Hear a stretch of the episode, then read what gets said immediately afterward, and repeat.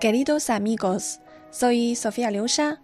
En el programa de hoy vamos a relatar una historia que sucedió en una etapa muy especial, la guerra de resistencia contra Japón, hecho histórico empezado de la década de 1930 del siglo pasado. Noches Frías es la obra de gran escritor moderno de China, Ba Jin, escrita a finales de 1946 y publicada en 1947. La historia ocurre en Chongqing en 1944 y narra las vivencias de una familia de cuatro miembros.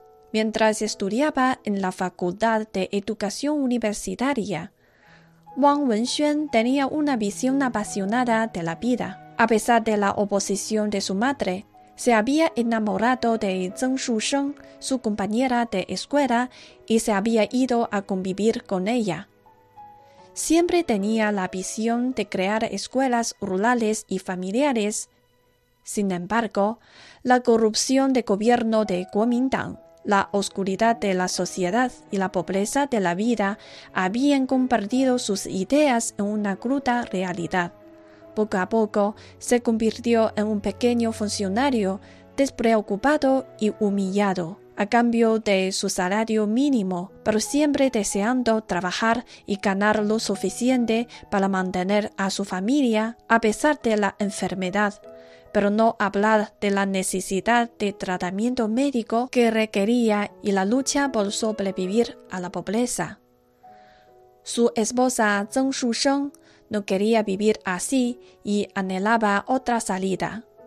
Por su apariencia, encontró un trabajo mejor remunerado en un banco, pero en realidad ella simplemente un jarrón manipulado. Ella aguantaba la situación para alimentar a su familia y para que su hijo asistiera a una escuela noble. Zheng Shusheng se compadeció mucho de su marido y no quiso ser tratada como un florero.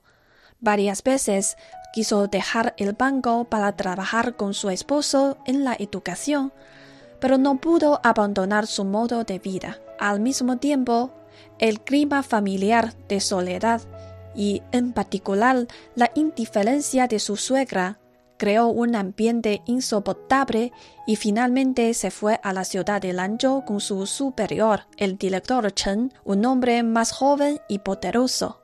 Aunque había abandonado la casa, seguía pensando en su marido e hijos y enviaba habitualmente dinero a la familia. Tras la victoria de la guerra, ella volvió a Chongqing inmediatamente a ver a su esposo e hijos. Pero el marido había muerto de pobreza y los hijos se habían ido a vivir con su suegra a su lugar de origen. Zheng Shusheng no sabía a dónde ir en las calles de Chongqing.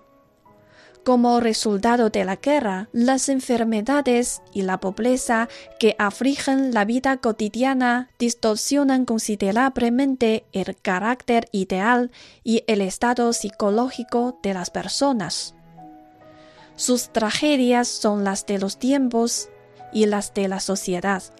La novela acusa a esta sociedad oscura y moribunda, anunciando el fin de esta fría noche y la llegada de una mañana brillante y cálida.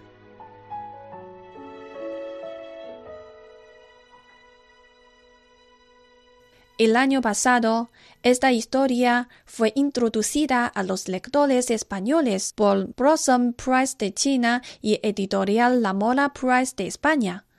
Dr. Zhou Mingkang, director de la editorial La Mora Prize de España, es promovedor de la exportación de este libro y nos relató la razón de presentar Noches Frías a España. ¿Por qué seleccionamos la primera obra, Noches Frías, de Pachín? Porque creemos que Pachín es uno de los escritores más importantes en esta etapa de la literatura moderna que comprende entre 1911 a 1949. Es una obra que trata de una familia con el fondo histórico de la guerra antijaponesa. Es una resistencia china a Japón durante los 14 años, desde 1931 hasta 1945. Es una obra representativa de este gran escritor Bajin y también es una obra que representa una parte de esta historia de la guerra antijaponesa. Eulalia Jardí Soler es traductora de esta novela. También es directora de Patrimonio Cultural de la Consejería de Cultura de la Generalidad de Cataluña. Se ha dedicado mucho tiempo a la traducción al español de obras literarias de Bajin. Nos reveló la impresión sobre Noches Frías y su predilección por este escritor chino. Después de traducir Familia, que tuvo una gran aceptación entre los lectores hispanohablantes, pensé que traducir Noches Frías me ayudaría a conocer mejor la obra de Pagin, un autor al que admiro profundamente, y también poder ofrecérsela a los lectores que deseaban leer más obras suyas.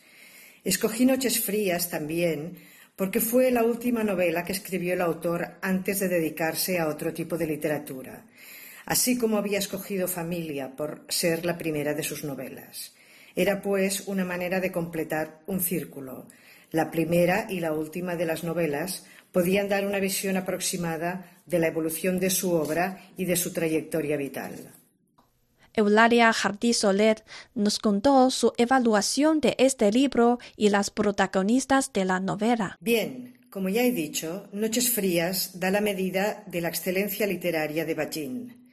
El modo en que retrata la dura realidad de la vida diaria en una ciudad asediada, sin entrar en dramatismos excesivos, el pesimismo, la tristeza y la desesperación que reflejan los personajes y que logra transmitir al lector, poco a poco, imperceptible, pero profundamente, pienso que hacen de Noches Frías una novela excepcional.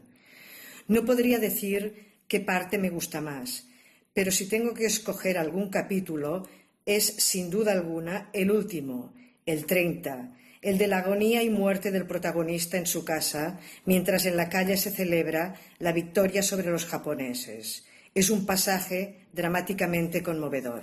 Quizás cuando empecé a traducir la novela me gustaba la mujer de Wang, el protagonista, por representar el tipo de mujer que en las primeras décadas del siglo XX se rebelaba contra las tradiciones de la vieja sociedad, y era inevitable sentir simpatía por ella. Pero al terminar la traducción creo que acabé sintiendo afecto por todos ellos, con sus aspectos negativos y positivos, que los hacían personajes reales. Evidentemente no puedo afirmarlo, pero pienso que este era uno de los propósitos principales de Pachín en Noches Frías, trazar un esbozo de la naturaleza humana. La traductora Eularia Jardí Soler nos relató su comprensión sobre la historia del periodo de la guerra de resistencia contra el Japón. La conozco en líneas generales, aunque, por supuesto, no con la profundidad y el detalle que yo quisiera. Es una etapa muy compleja para conocerla bien. En pocas décadas se sucedieron en China tantos hechos tan importantes y tan decisivos que es imposible tener conocimiento de todos, sobre todo para alguien que vive a miles de kilómetros de distancia. Para traducir Noches Frías leí sobre el momento histórico concreto en que transcurre la novela, su contexto político y social, y procuré poner las notas necesarias a pie de página para situar al lector en el contexto de la acción. Asimismo, debo decir que en el transcurso de la traducción el mismo texto me permitió conocer y descubrir aspectos de la época que yo evidentemente ignoraba. Eulalia Jardí Soler traductora de obra, y doctor Zhou Minkang, director del editorial La Mola Prize de España, coinciden en que tiene mucho significado la traducción de esta novela de Bajin al español. La publicación de este libro en España contribuye a un mayor conocimiento de la literatura china de la primera mitad del siglo XX. En España todavía existe un gran desconocimiento sobre los autores de esta generación y de la importancia que significaron sus obras en la renovación literaria china. Por lo que respecta a Pagin, si bien Familia es una obra juvenil con toda la carga de pasión, pero también de inexperiencia narrativa que conlleva, Noches Frías, en cambio, es una obra de madurez, reflejo de la sabiduría vital y la coherencia narrativa adquiridas con el paso del tiempo. Una gran novela que merece ser conocida y leída en España. Una novela que, desde mi punto de vista, da la medida de la grandeza de Pachín y que le hace merecedor de formar parte del colectivo de los autores más importantes de la literatura mundial del siglo XX.